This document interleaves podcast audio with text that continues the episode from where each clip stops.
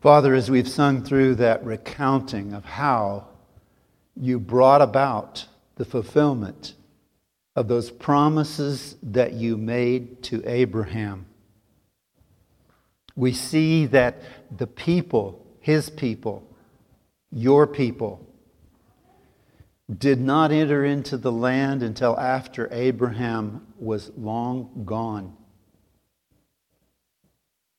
And yet you were faithful that they entered into that land. And you blessed them with a land that was flowing with milk and honey. Father, you have brought us through difficult times. And Father, we pray this, this evening for, for Tom. You brought him through a lot of things, and especially recently. But now these test results and the decision about the next step to take. Father, may your spirit guide him in those decisions that he has to make. Father, we pray that you'll be with Mike's mom and this thyroid problem that she has. Once again, that you would be guiding the doctors in the treatment and that it would be successful. We pray for Mark and this possibility of having open heart surgery. We pray, Father, that whatever may come about,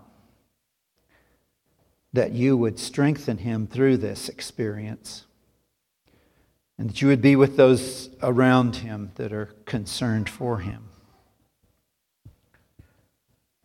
We pray for this work that's coming up that's going to be overnight work. And Father, we're comforted in knowing that when we're up in the middle of the night, you are not asleep, for you never sleep.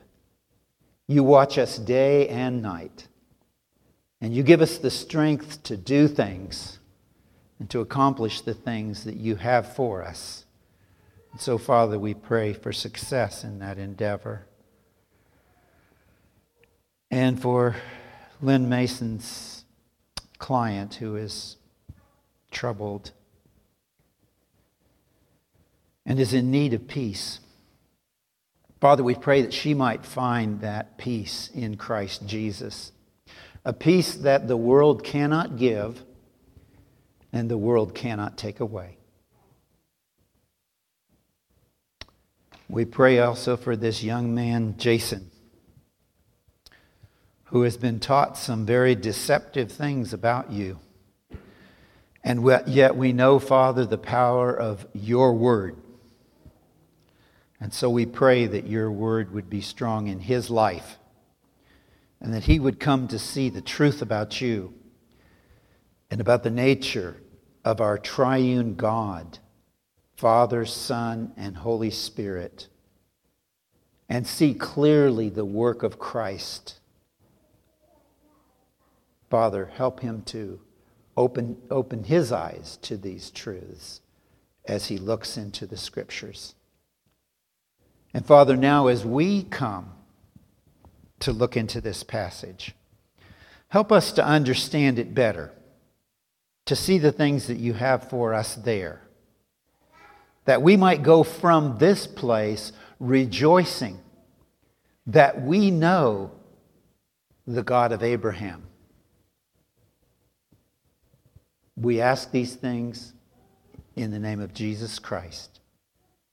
Amen. Hebrews chapter 11.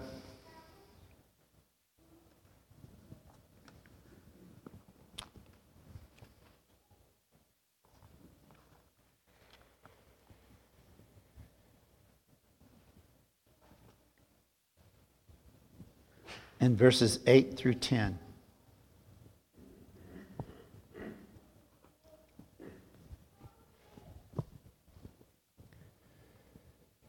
By faith, Abraham obeyed when he was called to go out to a place that he was to receive as an inheritance. And he went out not knowing where he was going. By faith, he went to live in the land of promise as a foreign land, living in tents with Isaac and Jacob, heirs with him of the same promise. For he was looking forward to a city that has foundation, whose designer and builder is God. Please be seated.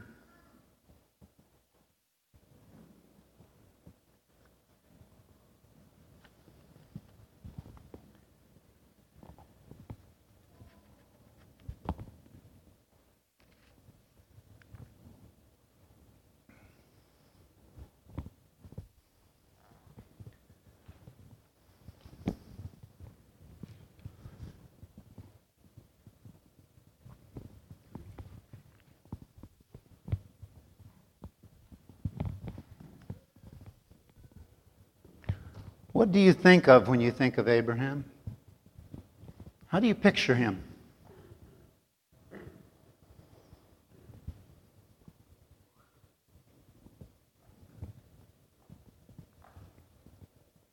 As a child, I remember being told, and we, we had some questions. They were Bible questions. It was kind of a contest to see if you could answer them. And one of the questions was who in the Bible is God's friend, is called God's friend? And it's, it's Abraham. And Abraham was also the answer to the question who is the father of the faithful? Abraham.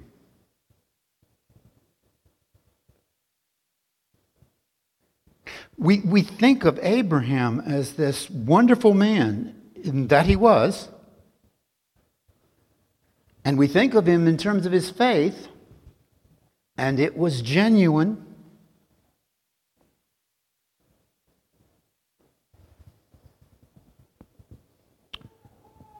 But who was Abraham to start with? Please, please turn with me to Joshua chapter 24.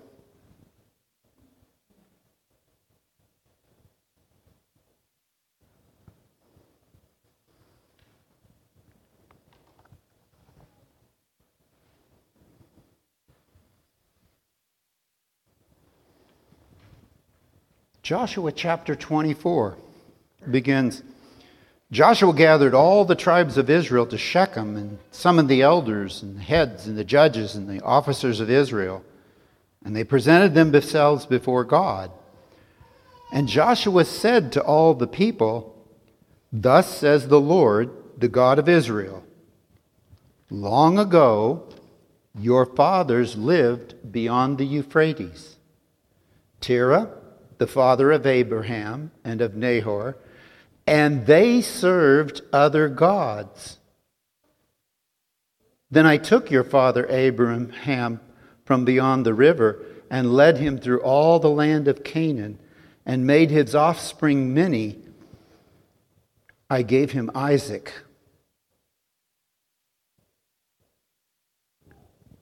What, what did that verse tell us about Abraham?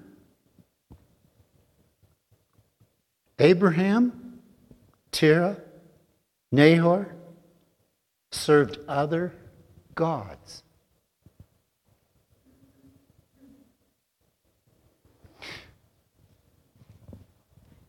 Some of you here can identify with Abraham in a closer way than I can. My, my personal experience in coming to Christ was, was similar to Timothy's, where Paul says that the faith of his grandmother and his mother had become his faith. He had been raised in that faith. Now, in my case, it was a grandfather and my mother. My father was not a believer.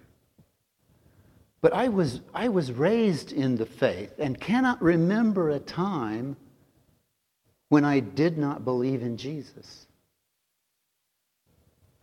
as my Savior. Some of you here are adult converts to the faith. I know that because some of you have shared your testimony. I know that's not, not totally uncommon in this church for people to say that, that they were well into their adult years, maybe college, maybe beyond that even, before they came to faith in Christ. Abraham, we're told, 75 years old, and he was worshiping other gods. And as far as I can tell from what the scriptures tell us, he was really into it. No, no indication that he had any doubts about it. Now, I do realize that there is a Jewish myth, and, and uh, I have it on good authority, Titus chapter 1, verse 14, that we are to ignore Jewish myths. We're not to take them into consideration, but some people do. And one of those Jewish myths is about Abraham and the idol shop. And the idol shop wasn't where people were just sitting around, it was where people were creating idols. The story goes that according to this Jewish myth, Abraham's father ran the shop and made idols. And Abraham, while he was in the shop as a young man, began to question idolatry. And there's all these little clever tales about what he did. One of the things he did was some woman came in with an offering to give to the gods. And he was so disgusted with the whole thing, he looked around. He picked out the biggest idol and then took a stick and broke all the other idols and then put the stick in the hand of the biggest idol. When his dad got home and said, What happened here? He said, Well, someone brought an offering in, and the idols started arguing among themselves as to who was entitled to it, and that big one there broke all those others. And according to the tale, his father says, That's ridiculous. And he says, Yeah, it is.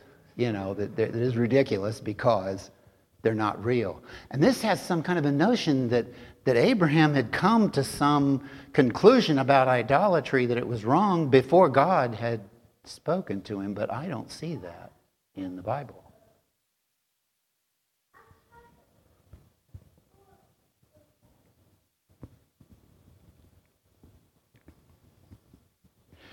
Turn with me to Acts chapter 7 and verses 2 through 5.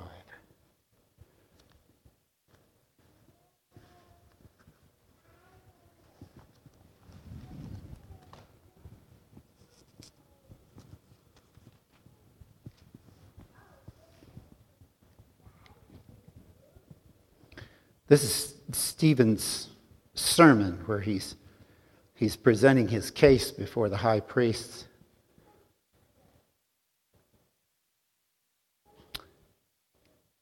Acts 7, beginning with verse 2. And Stephen said, Brothers and fathers, hear me. The God of glory appeared to our father Abraham when he was in Mesopotamia before he lived in Haran, and said to him, Go out from your land and from your kindred, and go into the land that I will show you. Then he went out from the land of the Chaldeans and lived in Haran. And after his father died, God removed him from there into this land in which you are now living. Yet he gave him no inheritance in it, not even a foot's length, but promised to give him it to him as a possession and his offspring after him, though he had no child.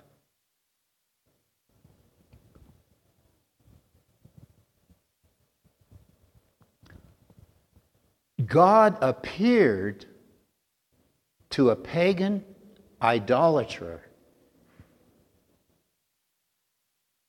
And that pagan idolater believed.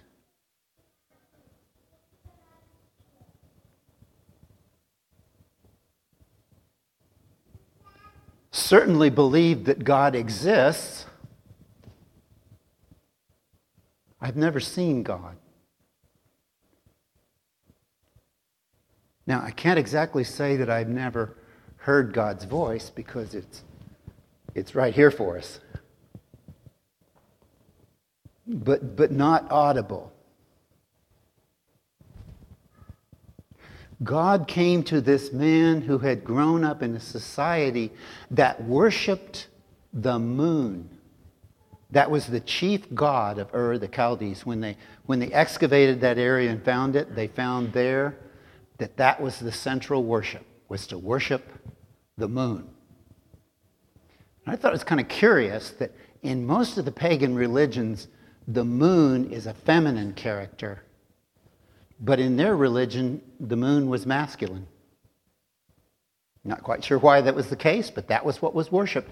And in all likelihood, I see no reason to believe that Abraham hadn't been involved in that. And that he hadn't been worshiping this moon that he could see at night. The marvelous thing, the way it goes across the sky and, and marks out the months.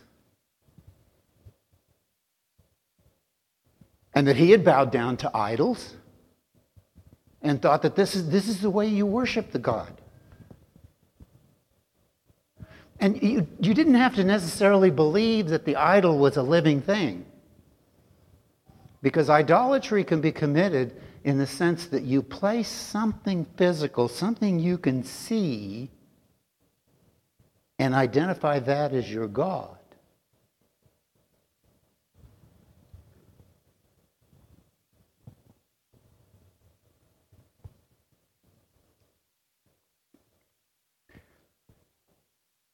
God tells Abraham, or Abram as he was known at that time, to leave there.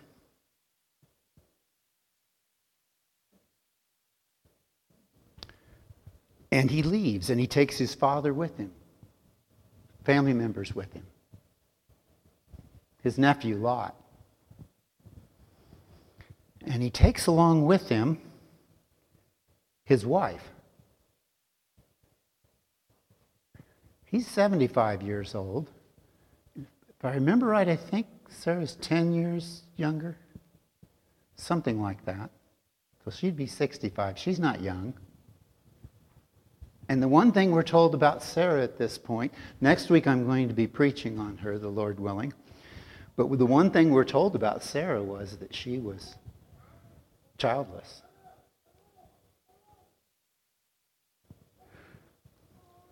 Back in that day and age, when someone was childless like that, there, was no way of someone knowing for sure that the problem rests with the woman or with the man. Now, later on,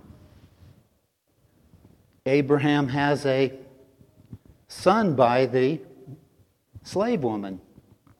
And it proved that the problem wasn't his. So, so we know at that point that it's pretty clear the problem was Sarah's. Sarah's could not conceive. And, and yet, God is telling Abraham that I have this land for you, and I'm going to, through you, populate that land.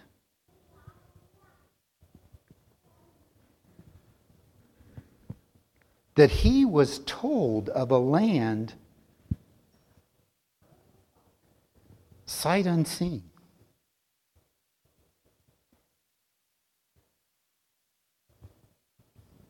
You ever bought anything sight unseen? I wouldn't, I wouldn't recommend that in real estate at all. Although I realize now time, nowadays you can see pictures of whatever it is, but I still wouldn't trust the pictures, folks. There are old pictures of places that have run down since then. My youngest daughter bought a car in Texas. We're living in Kansas. She bought a car in Texas. And her friend, her girlfriend, was taking her down there, and the two of them were going to go there, and she's going to pick the car up. But I warned her, and I said, Don't, don't take the car. Don't drive away in the car at all. Don't sign anything until you're sure that this is the very vehicle that you think you're getting. And she was pretty confident of that, that it would be that way. And it did turn out okay. It turned out fine.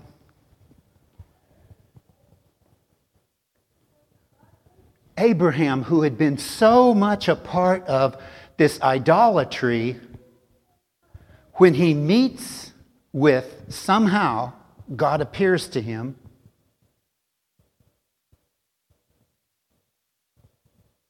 he at that point comes to trust in this God. Of all the people in the world at that time, why Abraham? There were a lot of people in the world at that time. Things had obviously gone downhill pretty badly after the flood incident with the Tower of Babel, with the dividing of the languages.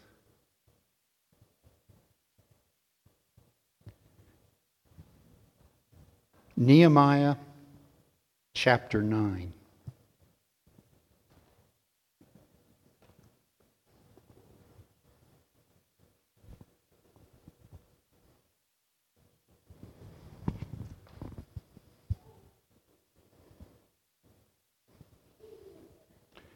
Nehemiah chapter 9 and beginning with verse 6.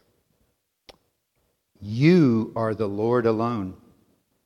You have made heaven and the heaven of heavens with all their hosts, the earth and all that is in it, the seas and all that is in them, and you preserve all of them, and the host of heaven worships you.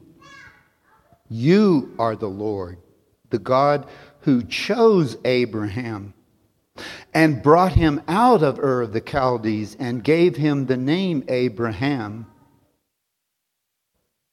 You found his heart faithful before you, and you made with him a covenant to give his offspring the land of the Canaanite.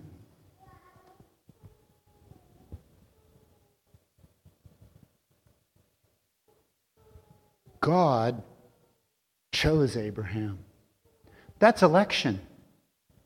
It, it's, it's not that, that Abraham was ready to give up idolatry. Maybe when Christ called you, if he called you as an adult, maybe you weren't the least bit interested at that point in giving up what you had.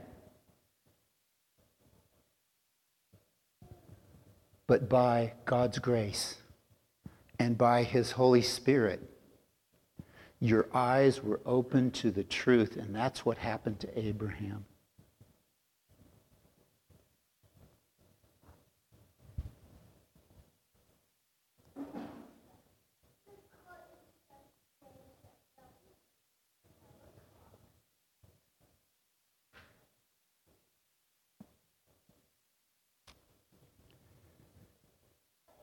By faith, Abraham obeyed when he was called to go out to a place that he was to receive as an inheritance, and he went out not knowing where he was going. By faith, he went to live in the land of promise, as in a foreign land, living in tents with Isaac and Jacob, heirs with him of the same promise. For he was looking forward to a city that has foundation, whose designer and builder is God.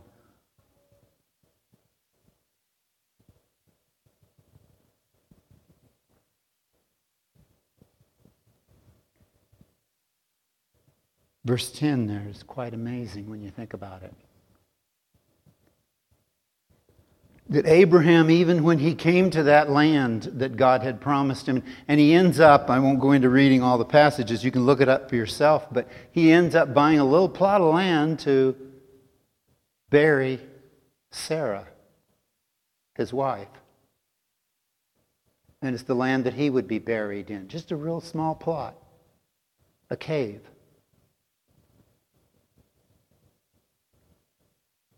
There he was in that land. And, and he believed because God had told him. God told Abraham that Abraham's descendants would be in Egypt those 400 years. And he believed that. And he believed that his children, after those 400 years, and, and populations expand greatly in 400 years' time. I, when, I, when I found out that I was a direct descendant of one of the passengers on the Mayflower coming to America, I thought I was pretty important until I found out there were millions of us. And that's just in the time since that occurred. But even seeing that and knowing that and believing that, we're told that he was looking forward to the city that has foundation, whose designer and builder is God. There's just one place that, that fits that description the New Jerusalem, the heavenly Jerusalem that place where all of the saints will dwell together. We'll sit down there. I think about it every, every time we have communion, I think of the privilege it is to sit here and share the Lord's Supper with all of you. But one day, we're going to sit at that table, and Abraham and Isaac and Jacob and Sarah and the saints throughout the years will be there. And God had somehow given Abraham a vision of that. That what he had here and now, there was something greater coming, and I hope you see that as well. Because I have close friends who who came to Christ as eh, later in life, and, and they really look back on the past that they had before, and they regret that, and rightly so. But the joy that they have now is so great that often I've been told by some people they can't imagine anything greater. We do have a wonderful joy right here and now. But there is something greater. A, a, place where no one will need to put their hand up and make a prayer request.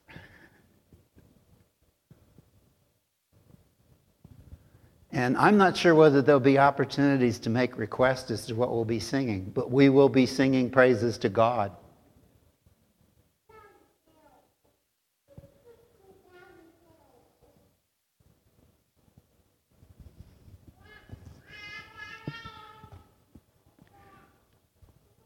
May we enjoy that same vision that Father Abraham had, and he is our Father by faith. And look forward to that day when we will see him. But more importantly than that, and that's what I tell everybody. I said, if you, if you die and you ask, where's Jesus, and nobody knows, you went to the wrong place. Because Jesus is there. That's what makes it heaven. Someone asked me one time, where is heaven? Know, I said, we, we point up. People in China point in the opposite direction in the universe. Heaven is where our Lord and Savior is and the place from which he is coming for us. That is our hope. And our hope is in a land that we have yet to see.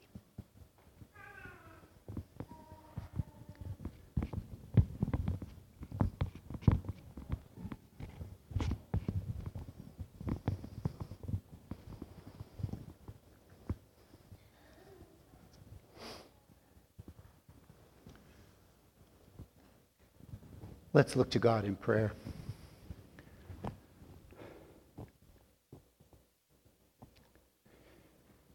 Father, we rejoice this evening in knowing you and confess and recognize that whether that knowledge came through parents when we were small children and grew up with that,